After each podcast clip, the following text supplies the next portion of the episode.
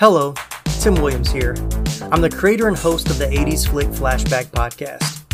Thanks for choosing to listen to one of our archived episodes from our early days of launching the show. Although I love the overall content of these episodes, I will say the recording quality was not always the best as the show was still evolving and I was learning to record and edit pretty much on the fly.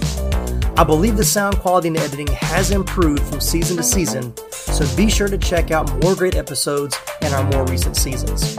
I hope you enjoy this episode and that it rekindles all those warm and fuzzy nostalgic feels. Once again, thank you so much for listening.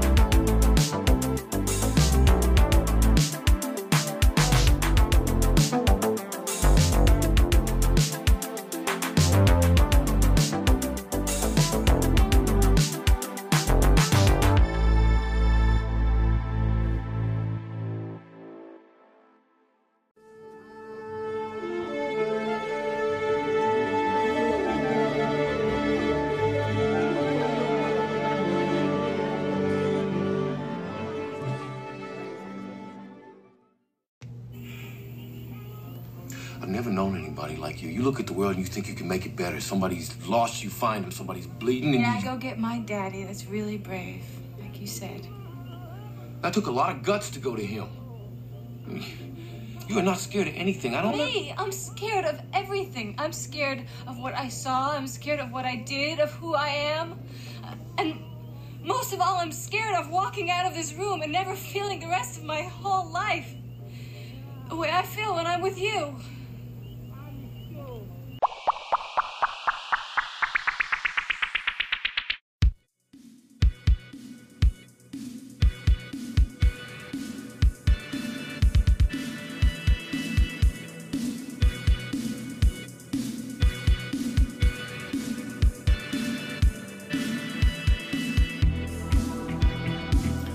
Hello, movie viewers and movie lovers. My name is Tim Williams, and I'm your host for the 80s Flick Flashback Podcast, where we talk about all the great and sometimes not so great movies from the 1980s.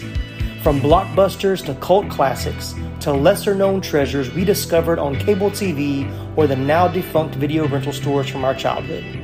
No matter what flick we choose from week to week, we'll have a lot of fun sharing memories, discussing our favorite scenes, and even learning some behind the scenes stories about the cast and crew along the way. So let's jump right into today's episode. Thanks for listening.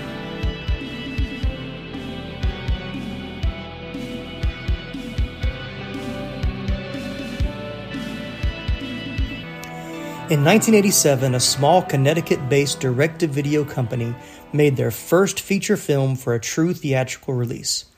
With low expectations from investors due to a female driven plot in the midst of testosterone heavy summer blockbusters, this small movie became a word of mouth sleeper hit. It made a dancing football player turned actor a bona fide sex symbol, movie star, and birthed a worldwide phenomenon called Dirty Dancing.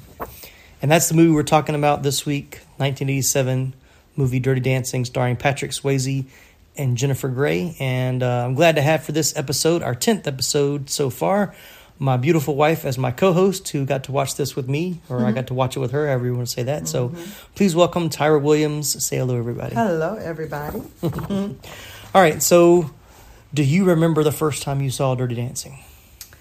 I think I saw Dirty Dancing with um, some of my friends at their house. I did not see it at the movie theater. We all got together and watched it at one friend's house. Right. It was probably like a VHS. Mm-hmm. Yeah. Oh, yeah. Yeah, it's like I don't remember if I saw this in the theater. If I did, this is around the time that I was living in Maryland on a military base. Um, and the military base had a movie theater on base, but it only showed one movie, and that movie was only like for a weekend. So it would, Wow. yeah. Um, and so they didn't show like the movie had been out for a while. This is before everything went to video in like a month or two. Um, but so I'm sure I probably saw it there, uh, only because it was the music from it was already pretty popular by that point. I mean, I I actually remember the soundtrack. I think more than I remember the movie, even though I've seen the movie several times. Uh, we were watching it yesterday. The songs came on. I just wanted to sing along to the songs because the soundtracks because there were two of them um, are kind of in, emblazoned in my mind from that that era. But my sister actually is the one that had the vinyl uh, soundtracks, Oh, cool. like the you know actual full albums, of the soundtracks. And so I was always getting in trouble because I was always taking it from her so I could listen to it. Um, but anyway, that was that's another story. So now, do you remember? Because I, I think I remember this, but do you know how long it's been since you watched it before watching it again for the podcast? Uh, probably 1989. No, no, no. I think we watched this together um, right before Hannah was born, our daughter, Oh, it's possible. because I think we were in the hospital and yeah, yeah. I want to say it was around the time that Patrick Swayze passed away because I think he passed away in 2009. And I think, yeah, and I was all laid up in the bed thinking, Yeah. and we were just trying to find stuff to watch, and Yeah. and So I think um, it came on TV. I Like was it all was- sad. And, Yeah, I think it was the Mhm. TV version that we watched, but that was the first time I'd seen it. Probably since like, well, I've seen it in the late '90s uh, with an ex girlfriend because she was Mhm. probably more obsessed with it than anybody else. But anyway, we won't dive into that. No, let's not. that backstory. so anyway, so but the movie has a very interesting, uh, it has its own interesting backstory actually, um, how it it came to be. So, and as I mentioned in the intro, um, it was not made by a major studio. Uh, it was made by Vestron Pictures, which was, uh, or Vestron Studios, which was Vestron Pictures, which have been known for making direct-to-video uh, movies. But uh, so anyway, so uh, but we'll dig a little bit into that. So, but actually, Dirty Dancing is based in a large part on screenwriter Eleanor Bergstein's own childhood.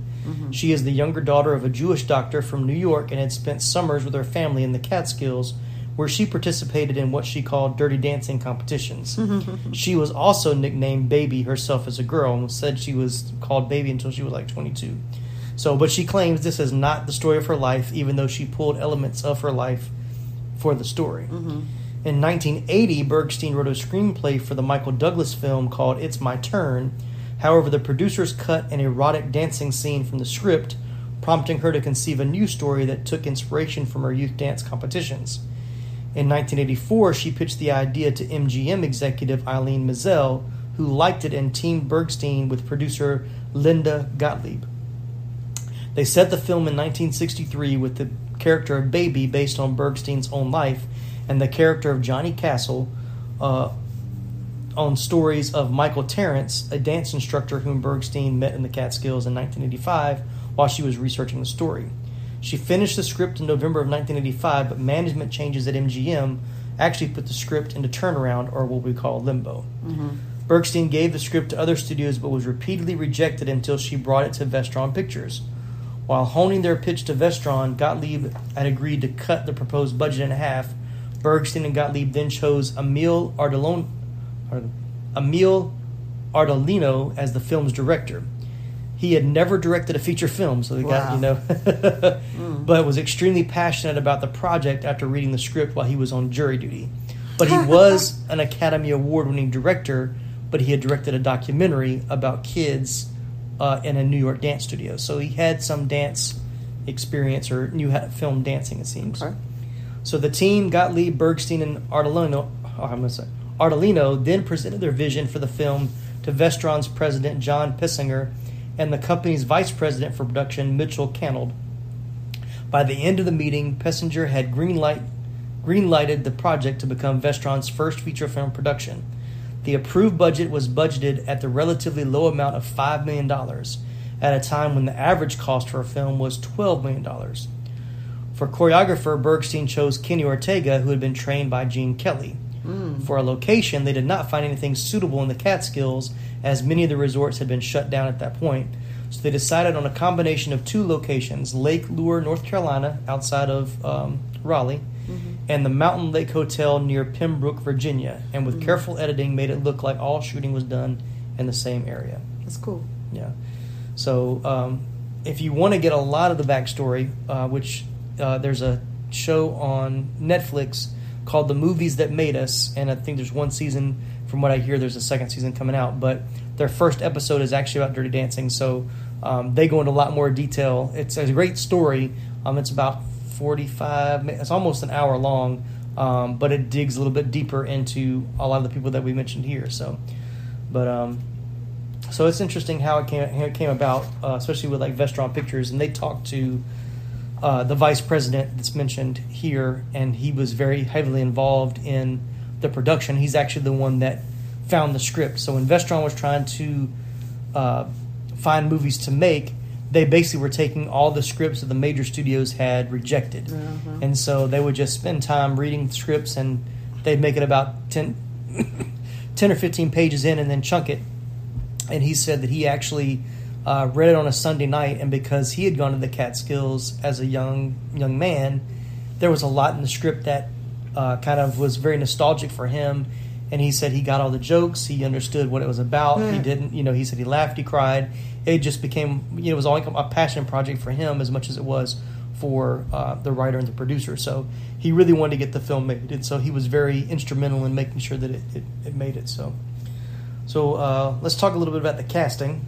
So, of course, we know Patrick Swayze mm-hmm. was in the movie. Mm-hmm. Jennifer Grey, which, you know, my wife was asking me while we are watching the movie who they were because she doesn't remember the actors' names very often. Nope.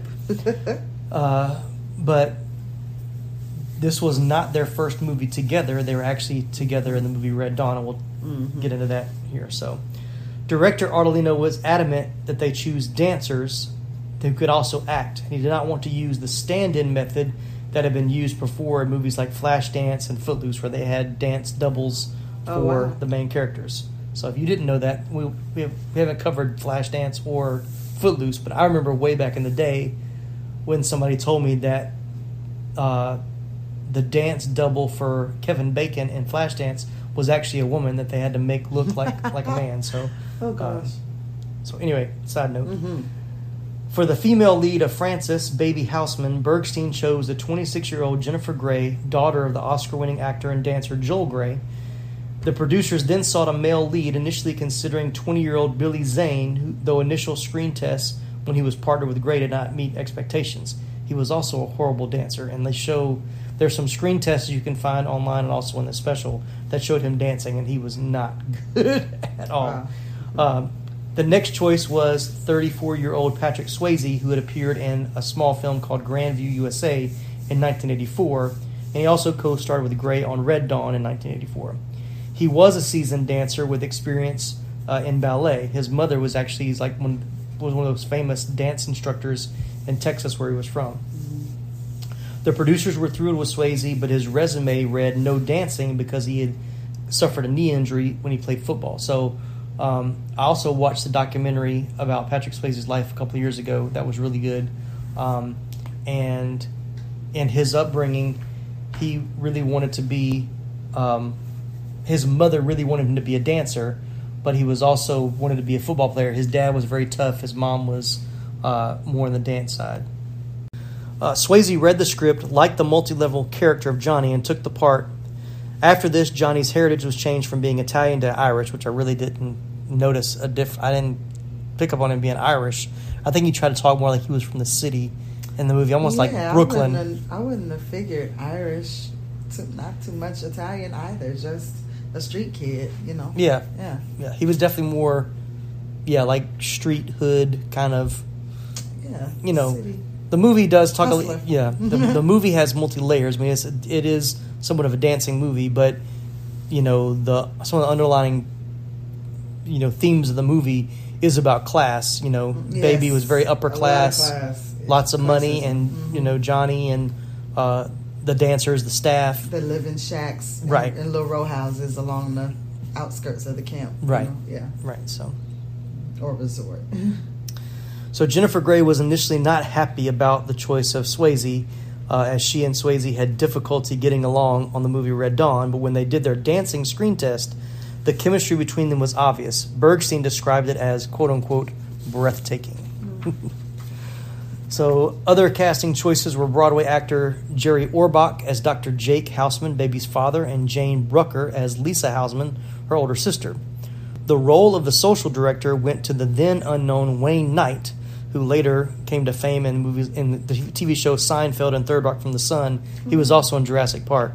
So Uh, but that was his, this was his big break. The part of Baby's mother was originally given to Lynn Lipton, who was briefly visible in the beginning. When the Houseman family first pulls into the Kellerman's resort, she is in the front seat for a few seconds. Her blonde hair is the only indication. But she became ill during the first week of shooting and was replaced by actress Kelly Bishop, who was later on the grandmother on Gilmore, Girls. uh, she had already been cast to play the resort guest Vivian Pressman, which was like the older the lady. lady, oh gosh. that, yeah, was you know making the advances at Johnny. Uh, Bishop moved in the role of Mrs. Hou- Mrs. Houseman, and the film's assistant choreographer Miranda Garrison took the role of Vivian. I think that kind of worked out. Yeah. So, what did you think about the casting? You like the casting for the movie? Um. Sure. Well, I'll, I will say this. so, it came down. There were a lot of people that auditioned. Like Sharon Stone auditioned for the Oh, role. Gosh. Wow. Um, I think the uh, Vestron Pictures actually wanted Pia Zadora as baby. That was their first choice, but she was, you know, I guess she was too pretty for the role. is what uh, Bergstein yeah, had because said. Jennifer Grey is pretty, but she Yeah. looks like a teenager. I mean, Yeah. she's supposed to be 17 in the Right. movie, getting ready to go off to college or whatever. So Mhm. she looks, she has that childish, Right. cute look. Yeah, her and her and Swayze actually played had to play characters ten years, almost ten years younger than themselves. Mm-hmm. So she was supposed to be playing an eighteen year old. He was supposed to be playing a twenty four year old. Wow. So, um, but yeah, so uh, Sharon Stone auditioned. There was someone else, and then Sarah Jessica Parker from Okay. became known for Sex in the City. And then for the guys, it was Benicio del Toro was in running for us for a little bit. Uh, then pretty much unknown at that time, and then Billy Zane was who they kind of really wanted because he was kind of an up and come up and coming actor, and everybody thought he was going to be the next Marlon Brando. He really didn't. He's been in a couple of movies, but he's always had side roles, Yeah, and the that only name has not made the big chart, no, has it? he's been. In, I mean, he's been in some. He was in Titanic. Um, he's got a bit part in like Back to the Ship Future. Yeah, yeah. So, but but it basically came down to Swayze, Grey, Sarah Jessica Parker, and Benicio del Toro, and they were always they were talking about there's in one of the casting or uh, auditions they kept having them switch with different people doing their lines and the dancing because they want to make sure that they could act And as well as they could dance. Mhm. Now, of course, Patrick was a trained dancer. Jennifer could move, but she was not a very good dancer. So a lot of the instruction that you see in the movie of, you know, Johnny teaching baby to dance is really Swayze kind of helping her. Mm-hmm, Um, so a lot of that was uh, kind of uh, more real than yeah, I not. thought So- Penny was the better dancer. Yeah. like his partner. Oh yeah, yeah, I definitely. mean, she, was yeah. Uh, she had moves. Yes, she was actually the first one cast for the movie. Cool. She had been in uh, Staying Alive with John Travolta, and she was did have a small role in Flashdance. So once again, they were really trying to get real dancers, and yeah, she was phenomenal. So I almost wish she had a bigger role in the movie. So. So, as I said, relations between the two main stars varied throughout production. They had already had trouble getting along in their previous project, Red Dawn, and had worked things out enough to have an extremely positive screen test. But that initial that initial but that initial cooperation soon faded, and they were soon facing off before you know fighting before every scene. To address this, producer Bergstein and director Ardolino forced the stars to rewatch their initial screen tests, the ones with the breathtaking chemistry. This had the desired effect, and Swayze and Grey were able to return to the film with renewed energy and enthusiasm. As I mentioned a minute ago, some of the scenes in the film were actually improvised. For example, the scene where Grey was to stand in front of Swayze with her back to him and put her arm around his head while he trailed his fingers down her arm. Grey was exhausted at the time of shooting and found the move ticklish and could not stop giggling each time mm-hmm. Swayze tried it, and he was actually really annoyed, which you see in the movie. The footage was found in the editing room when the producers decided the scene worked as it was and put it in the film, complete with Grey's giggling and Swayze's annoyed expression. It became one of the most famous scenes in the movie, turning out as choreo- choreo- turning out, as choreographer Kenny Ortega put it, as one of the most delicate and honest moments in the film. So, talk a little bit about Corn- Kenny Ortega. Um, he was pretty much a relative unknown before this.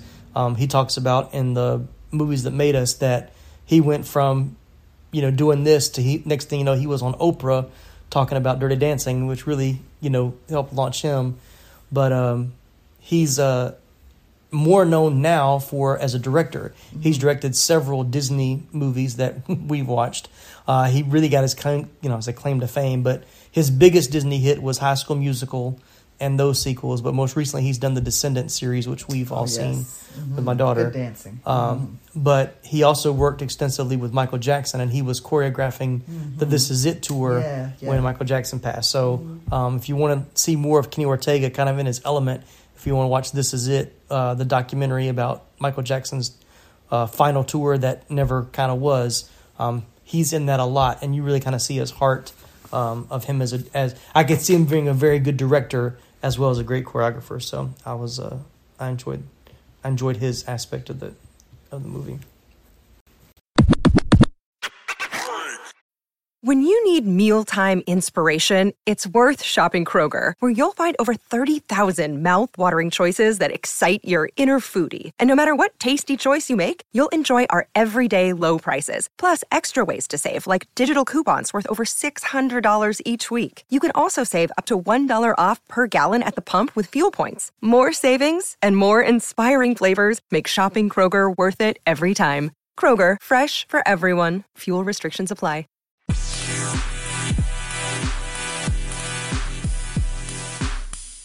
So let's talk about some favorite scenes.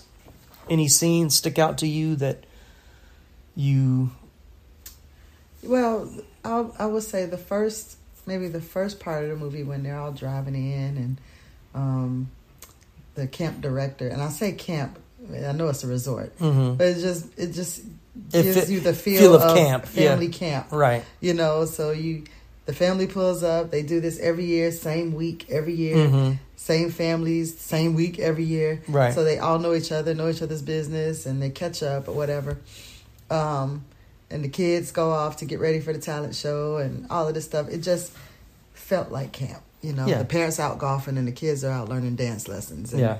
and then there's you know the wives who are hitting on all the hot single men and um and just you know it just i don't know just made me think of those movies like weekend at bernie's and um Well, it reminded me. We watched the show Marvelous Mrs. Maisel on Amazon Mm-hmm, Prime, and there was one season where most of that season they're at the camp, which is very reminiscent to this. yes where, they go for the week right for the Yeah. yeah, for vacation So yes Mhm. even seeing Marvelous Mrs. Maisel, it took me back to Dirty Dancing, and then of course watching the Dirty Dancing It took you back to Marvelous Mrs. Maisel. So kind of that helped me kind of get a like Mm-hmm. seeing this as a kid, the camp. I didn't really get it. I mean, like like kind of like you think about well, family goes to camp together. I don't. I'm not used to that. But then in Marvelous Mrs. Maisel to see that that's something they went to every year. Yes. And it's you know so it's a resort once again, it's for the Jewish community. It seemed, you know, at least in Right. in, In that- Mar- yeah, in Marvelous. Mrs. Maisel, it's evident that's what it is. Exactly. Here, it's kind of alluded to, but not really fully explained. Mm-hmm, so, but um, and that that's a thing and i'm like wait well maybe we need a thing you know yeah. So, like I said, although religion is never mentioned outright in the movie, and many non-Jewish viewers, like myself, never perceive the aspect of the plot, the Houseman family and many other main characters are, are supposed to be Jewish. The resort on which Kellerman's was based, Grosinger's Hotel, along with most of the other Catskills resorts, uh, was opened in the early 13th century to cater mostly to Jewish vacationers. This was because at the time it was very common for other hotels and resorts to reject Jewish customers. Max Kellerman uses the Yiddish terms for grandmother and grandfather, Bubi and Zaidi, mm-hmm. when reminiscing about his grandparents serving the first pasteurized milk to the boarders. Mm-hmm. When the movie was released, many reviewers mentioned the family's Juda- Judaism as a matter of course. For example, Vincent Canby's New York Times review called Baby's background, quote unquote, conventionally liberal and Jewish, end quote, and Roger Ebert's print review said that, quote, the family's opposition to a Gentile boyfriend of low social status was obviously the main point of the plot, end quote. Mm-hmm. In a 2011 interview, screenwriter Eleanor Bergstein characterized it as a Jewish movie, quote, if you know what you're looking at. if you know what you're looking at, right? Right. You'd have to know. But yeah, so that was that. You know, the pulling up and everybody, you know, greeting each other. Mhm. The whole nostalgia or feeling of camp, but it was for it was a family camp. So now knowing it was, you know, a you know a Jewish uh, type Vacation. uh, uh, vacation for Resort, Jewish yeah. families. Yeah, so I was just make you know shed some light on it. But I thought that scene was cool. But then um, the scene I really liked was um when baby went over to find the friend and on the the employee side of the Mhm. resort and they were all dancing they were Mhm. all partnered up and dancing Yeah. and it just kind of made me uh think of i can't even name a movie but it just was like a juke joint you know Oh, yeah, yeah. where everybody's just sweating it out dancing and grooving and it was just i just i thought that scene was really cool it's like Mhm. wow these people have moves you know Oh yeah. so Yeah, they said that the director actually wanted them to. He wanted those those scenes to be, the party scenes to be very uh, organic. So they would have lots of. Like I said during rehe- dance rehearsals, it would eventually just turn into like a big dancing party, Mm. and so he decided to let it continue like night after night after night. they would just. They Yeah. said even like the the uh, you know the non dancers were still part of the party, Mhm. but it helped them to uh, everyone to bond together and to make those scenes where they're dancing to look less choreographed and more like they're just really just dancing, which I, I kind of picked up on this time. Like it didn't like it didn't seem choreographed dancing as much as like the you know the scenes with Johnny and Right. uh, with and Baby. It was they were just dancing and I think kind of captured um, that there. So any other scenes? Um, I like. So you know when he's teaching her how to dance, when he instructs her, you know, you're in my space. You Mhm. here, me, my arms are Right. here. Look at me. Don't look down. Mhm. And then later on, it, the roles are switched when she's now she can dance now, Mhm. and she's telling him no. You're in my space, and then she's all playful. Oh, yeah, yeah. You know, remember arms here, arms here. Mhm. Look at me, don't look down, and everything. Mhm. And it just it was just really funny that she got to get him back when Oh, he yeah, was yeah. so serious when he was teaching her, and then when it when it flipped and she did the same thing back to him, but she was being funny and cute with it, you Mhm. know, because she liked him all along. Like Oh, yeah. when she saw him the, from the moment she saw him, she was like ooh, and just trying to find a way to get with him. So it was just cute to see that. Yeah, I felt bad for his was his cousin that to carry the watermelons in because it was, it was evident that he, He liked, liked Penny. He liked no Yeah, baby. He, He liked, liked baby. baby. Yes. And so which is why he you know broke, the, broke the rules to have her come. Mhm. And then it's like as soon as she saw Johnny, he was like, well, I guess you know he gets all the girls anyway. But I felt kind of bad that you kind of his character kind of got lost at that point. Yeah, but, it did. Yep. Um, Mhm. But I guess at the very end, he was dancing with Penny, right? he was dancing with the sister. That's Penny, right?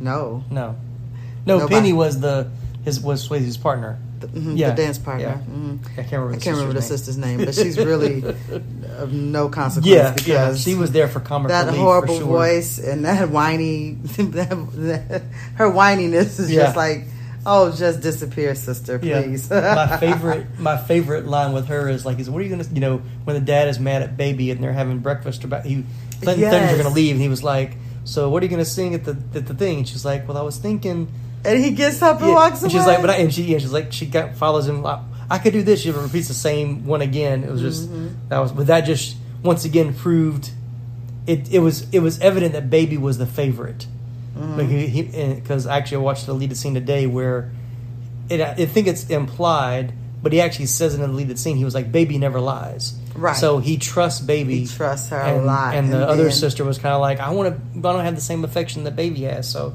Yeah. there's a lot of family family dynamics. It's funny Mhm. looking back on it now. It's like you know, you a movie like this you watch in different phases of your life. Like when I saw it, I was probably a preteen. 87 yeah i would have been like 12 you know preteen um, so of course i didn't see it through jennifer grey's character's eyes because i wasn't a girl nor was i jewish.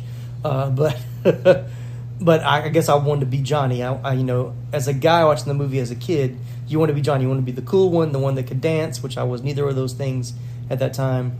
But um, and then watching it now as a father, I kind of see the father's perspective, and I really saw, you know, the dad. Even though it's not a major role, but I I I appreciate Jerry Orbach, the guy who the actor who played the father, his portrayal of the father because he never really loses his temper, and that's you know for a drama, quote unquote drama, you're expecting like that heated discussion. I mean, he of- was mad. He was mad, but it was very subdued, which once again kind of proved the father, kind of father he was. Mm-hmm. Um, and you know the scene that really got to me this time is the scene in the gazebo where she comes and because he's you know obviously kind of giving her the cold shoulder and she tells him she's like you know well you know i lied to you but you lied to me because i thought we helped people i thought we did this and you could tell it was getting to him Mm-hmm. and even though he couldn't speak it was all in the eyes and you know, you, you know he's Yeah, borderline it's like, crying oh, here she is yeah. throwing this in my face, Yeah. and she's right. But gosh, you know, yeah how's my kid, my Yeah. kid becoming an adult? Right, but, yeah, but at the same time, it's like you also know what you just admitted to, which you, you as a father don't ever really Never wanna wanna hear, you know. Uh, so you know that you know just kind of see seeing the movie from a different perspective, um, which is interesting. But um, but yeah, it was it was good though. So so I think that's that that scene might be my favorite scene now as an adult seeing that part of it. But I I mean like I said, the music is such a big part for me. The songs, a lot of the dancing numbers. I'm not a, I'm not a huge dance fan. I don't watch Yeah, Dancing see, with the that's what I Stars. get into, Yeah, the dancing. I mean, It's it's, like- cool. I mean, I appreciate it for makes what it me is. feel I can dance. yeah. So I want to get up and and, And do the moves, Yeah, yeah. I want to get up and do the moves. so but um but yeah I, I think i appreciated i appreciate the dancing more a little bit now as i'm older um understanding the technique especially the the first time you see penny and johnny dance when they come out and do the uh was it, the What's that? first the first kind of uh uh not social They're opening event. dance. Yeah, their opening Mm-hmm. dance when you know when the the head guy Kellerman Mm-hmm. was upset and told him to cut it out and dance with the with the guests Because what they were each other. doing was just showing their moves to get people interested in taking the dance class. Yeah, That's but they were being to too good to where it was like Yeah. they're not gonna. He was like they're not gonna take your classes Yeah, if you're too good. you're so, good. you're showing off now. Sit Yeah. which I thought was interesting that uh, on a television show segment featuring brothers of famous actors, Patrick Swayze's brother Don said that Patrick was so much was a much better dancer than shown in the film because the character of Johnny Castle wasn't a professional. Patrick had to tone down his moves for the movie, which are Mm. Gosh. like if that's toned down. oh man, he was fantastic. Yeah. If that was toned down. Oh yeah, you know, I mentioned that Patrick Swayze uh, was older. Um, there's a rumor that he actually wore a girdle to look thinner and younger. he did look thin. So, uh, and that Cynthia Rhodes, who played Penny, Uh-huh. um, and she was actually either at this time or shortly after she was married to Richard Marx. They were married. Okay. So, um, but the crew said that they had to make Cynthia Rhodes look worse during the agony scene because she was just too beautiful Because she without look, makeup to she look didn't convincing. Look like she was yeah. paid at She all. had she had to act really hard for those scenes. I believe that. So, but I So did. that's- go ahead. No, go ahead. That was another um like that scene. It was like wow, it's for them. I guess probably at 87, 88 to introduce abortion Yeah. in a movie like that, and it was it wasn't like they never really said that's what it was. Like we know a guy, we know a yeah, doctor, you it- know. it's never really And- said, but but you know, yeah. but then also the how the, the social class separation as well Mhm. because it was with the upper class boy or upper class young man. It was the more so, huh? the He was the waiter. the oh, it was the waiter. Yeah, yeah, it was the but waiter. he was after the upper class girl. hmm Right, he was after Right. Penny's sister. Yes, not realizing that he was just fooling around with whoever he could fool around right, with. right. Right. But then for the dad to come and save her, and then hmm But once again, it's the classes. Yeah. Because you had the guests, but the wait staff. I think the the owner Kellerman Mm-hmm. he made the comment they were all like Yale students. Right. They you know so they were still above. right they were still above the dancers The dan- like you know right. The Johnny them. entertainment. the entertainment right so Mhm, once again another other class Yeah. you know classism there Exactly. so but yeah um, but yeah talking about the abor- abortion was a big issue when the movie was done because um, actually Clearasil the uh, acne cream Uh-huh. was going to sponsor the movie because Vestron being a new Mm-hmm. studio they needed money for distribution um, so they were actually going to be a sponsor but when they saw that abortion was actually part of the plot Uh-huh. they threatened. They threatened to pull out, and so Vestron was like, "You've got to cut that scene from the movie," and Goldstein was like, "You can't cut it out because that's It's kind of needed. yeah." She's like, "If you don't, if the abortion doesn't happen, she doesn't have to dance with Johnny. Right. They don't fall in love. They don't, you know." So it's like that was the Half the movie. That's the catalyst that moves everything forward. But they did. I mean, I think even for me at 13, I don't think I really, or tw- 12, however old, however, however old I was, I don't think I really knew what an abortion was at Mm-hmm. that point. So it was somewhat over my head. Right. I mean, I kind of put some things together. But one of the big deals, too, about the movie that people didn't get was, um, or why it rubbed, you know, kind of rubbed some people the wrong way. Uh, when the movie is set, uh, abortions were illegal, which I guess is kind of once again alluded to in the movie. So that was, you know, Mm-hmm. Which rub, why you rub had to people the go wrong see the doctor Right. with the cash, right. um, not go to the hospital or whatever like that. It was just done somewhere. Yeah. Then he say he had a table, you know, Yeah. like he put on a folding table. yeah, he put on a folding table, a like, real for table. real. Yeah. Wow, yeah. So But, yeah, um, so yeah, I thought that was you know that was pretty interesting and pretty, probably probably pretty bold Yeah. to have in a movie. Oh, very much at so. That time, Yeah. So. Yes. So, so we mentioned there. So talking about the uh, the waiter when Baby confronts him Mm-hmm. about what you know why he should be taking care of Penny before she ends up. I think before she yeah before she gets the money from her dad, he shows her a book, and we both were watching the movie. We're like, what book did he? Because it was kind of quick. So the book is actually called The Fountainhead Right. by Ayn Rand. Rand was the creator of a philosophy called objectivism, which holds, amongst other beliefs, that it is more important for a person to be concerned with his or her own well being rather than to try to help others. Some of her adherents, including apparently Robbie, interpret the book as justification for selfish and self serving behavior. Hmm. So, which is why I guess he was trying to get her to read the book to say, like, "I'm this way, that's why I'm the way I am. So. Yeah, because she wanted to go to the Peace Corps. Right, yeah. He probably thought that was a useless thing to do. so. Exactly. So, well, let's talk uh, a little bit about the soundtrack. That's something I kind of mentioned uh, about the soundtrack. Um, was that you know a soundtrack that you had as a kid? Do you? No, I did not. you already know I didn't. uh, oh boy. Any of the songs stick out to you that you were like that you remembered? Besides, I've had the time of my That's life. That's it. you didn't know the Otis Redding song?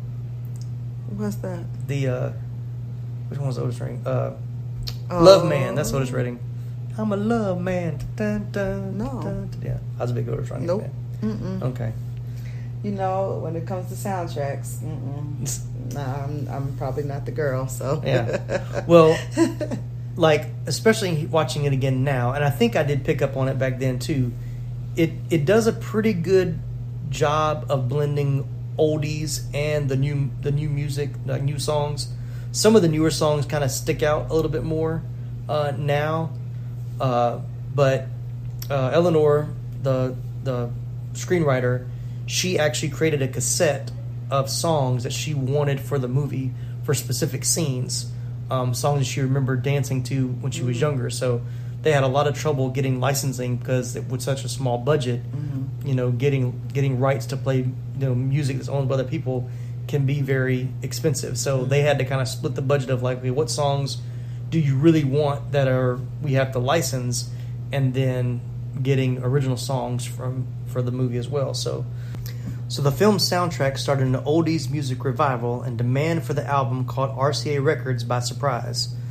According to Franke Previte, before a single had even been released from the movie, there was a million albums on backorder. Hmm. The Dirty Dancing album spent 18 weeks at number one on the Billboard 200 album sales chart and went platinum 11 times, Wow. selling more than 32 million copies worldwide. It actually spawned a follow up multi platinum album in February of 1988 titled More Dirty Dancing. Mm-hmm. And yes, my da- my sister had both, of them, albums. I don't even know anything about more Dirty Dancing. Yeah. So it it actually had more of the old, like the first one was more of the contemporary music, the original songs with only a few of the older songs. The more dirty dancing was all the like more of the oldie songs, which I guess once the movie started making money, they were probably able to use that for the soundtrack too. So. So before we wrap up, I did want to read this little thing that Swayze had uh, said why he thought Dirty Dancing endured for so long. In an interview with AFI, he said, It's got so much heart to me, he said. It's not about the sensuality. It's really about people trying to find themselves. This young dance instructor feeling like he's nothing but a product, and this young girl trying to find out who she is in a society of restrictions, which she has such an amazing take on things. So the lake at the hotel, at the Mountain Lodge, where it was filmed, actually dried up in 2002, and has been dry ever since. If you go to the lake today, you'll see a stone in memory of Patrick Swayze. So they put a stone there. So Oh, sniff, sniff. that is sweet. yeah. So um, of course the movie was a hit. We've already established that, but it was actually by word of mouth. That took the film to the number one position in the United States, and in 10 days it had broken the $10 million mark. By November, it was also achieving international fame. Within seven months of release, it had brought in $63 million in the U.S. and boosted attendance in dance classes across America. It was one of the highest grossing films of 1987, earning $170 million worldwide. The film's popularity continued to grow after its initial release. It was the number one video rental of 1988 and became the first film to sell a million copies on VHS. When the film was re released in 1997, 10 years after its original release, Swayze received its own star on the Hollywood Walk of Fame, and videos were still selling at the rate of over 40,000 per month. As of 2005, it was selling a million DVDs per year with over 10 million copies sold as of 2007. It's crazy. So audiences definitely loved it. Uh, according to Rotten Tomatoes, it's got a 90% from audiences, which is really high, but it's only got a 69% from critics. Uh, on IMDb, Metacritic has it at 65 out of 100, which is one of the first movies we've done where those are pretty close together. Usually Rotten Tomatoes is a little higher, uh, but a 7.0 out of 10 from audiences. So it kind of flipped on this one where the audience score is lower on IMDb. So uh, where does it sit for you? I guess it's not one of your all-time favorite movies. I mean, it was entertaining. Right. It was funny. Um, of course, I enjoyed the dancing. You know, I was up at the end doing the moves at the, you know, the last dance, Mhm. getting down. Um, out of a 10, I would say a seven and a half. Okay, I'd yeah. give it a seven and a half. Yeah, I'm kind of there too. I mean, it's definitely enjoyable. It's definitely rewatchable. Um, if not, you know, like I've said in several other episodes, for mere nostalgia reasons, because it, you know, even though it's set in like the '60s, it takes me back to '87, '88 when I, you know, remember seeing it or listening to the music. So it definitely has that nostalgic feel to it. But it's not a great movie. I mean, watching it again, it's like there's, you know, there's some It's not really that really great acting. no, either. there's It's there's just- some yeah, there's there's some corny writing. I mean, it's uh, I mean it's well made, um, but yeah, Swayze's pretty good, Grey's pretty good, but they're yeah, it's I think they they did the best they could with what they were given, and not to take anything away from the screenwriter, but um, I think she had a great story. I don't know if it was necessarily executed. Uh, one little last little trivia note was the most famous line from the movie is Nobody puts baby in the corner. Right. Which is the really doesn't it doesn't do it for me because she's just sitting there Right. watching everybody and here he comes. Nobody puts baby Yeah. in the corner. And the line seems so random because nobody said baby get in the corner. Right, and really she's not even in a corner. she's not in the corner right there's, a, there's like a it's almost like an indention in the wall. It's she's not a real just kind of sitting yeah. there watching. So swayze said that he hated the line. I hated it too. And had a hard time saying it um, and even the screenwriter said she didn't she really didn't know why it was there. Like it didn't really make sense to her but she didn't change it even though there were several, several rewrites. But swayze said looking back when he watched the movie back he could see why it became so popular um, based on the scenes that led up to it. But he said he just didn't get it when he, when he actually read the line so. And I, after watching it too i'm just like why is that so Yeah. it's like yeah it's not even romantic. He's not even looking in her eyes, going, "Nobody puts baby Yeah. I mean, it's just. So of course the movie makes that much money, you would know they wanted to make a sequel, and Oh, they actually really? they actually wanted to pay Patrick Swayze a lot of movie to do a sequel, but he was not a fan of sequels, so he turned it down because they couldn't get any. He said he didn't think there was any way they could, you know, they couldn't get put lightning in a bottle twice. Right. So he uh, declined to do a sequel. But in 2004, a prequel of the film was released entitled Dirty Dancing Havana Nights, which I've never seen. It tells the story of a sheltered American teenager learning about life through dance when her family relocates to Havana, Cuba, just before the 1959 Cuban Revolution. Swayze was paid $5 million to appear in a cameo role as a dance instructor. So, but anyway, so that's Dirty Dancing. That's what we got to talk about on this one. So it's great having you as a co host well, thank you. on this episode. Thanks for being a part. Thank you for having me. You're welcome. I know I'm not the big movie buff, but you know it was fun to watch it and um, talk about it and learn some stuff about it. Yeah. And it was like cool to watch it again because you know I don't I didn't remember seeing it, but now it's been what nine years since the last time I watched it. No, it's been 10, almost 10, 11. um, yeah, oh, almost 11 because she is 10 and a half, right? Yeah. so, um, so yep, I liked it. Good. All right. Thanks. Thanks again for listening to this episode of the 80s Flick Flashback Podcast. If you'd like to continue the conversation, we have a few ways for you to do just that. One way is to send us an email to movieviewspodcast at gmail.com. You can also leave us a voice message to the Anchor app. You can find the link to leave a voice message in our episode show notes. If you do leave us a message, we may just use it in an upcoming mini episode. Another way to reach us is through the new 80s Flick Flashback Podcast Facebook page, as well as our Movie Views Instagram. Also, be on the lookout for our next mini episode. Each mini episode offers some fun segments about the previous full episode and we'll also introduce the next 80s flick we'll be watching and covering in the next episode. If you're listening to us on Apple Podcasts, be sure to give us a five star rating, leave us a stellar written review, and go ahead and hit that subscribe button so you won't miss any of our upcoming episodes. No matter which podcasting platform you're listening to us on, be sure to read the episode show notes to find more fun facts and behind the scenes trivia we just weren't able to fit into this episode. That's all for now. Join us again next time for another 80s Flick Flashback.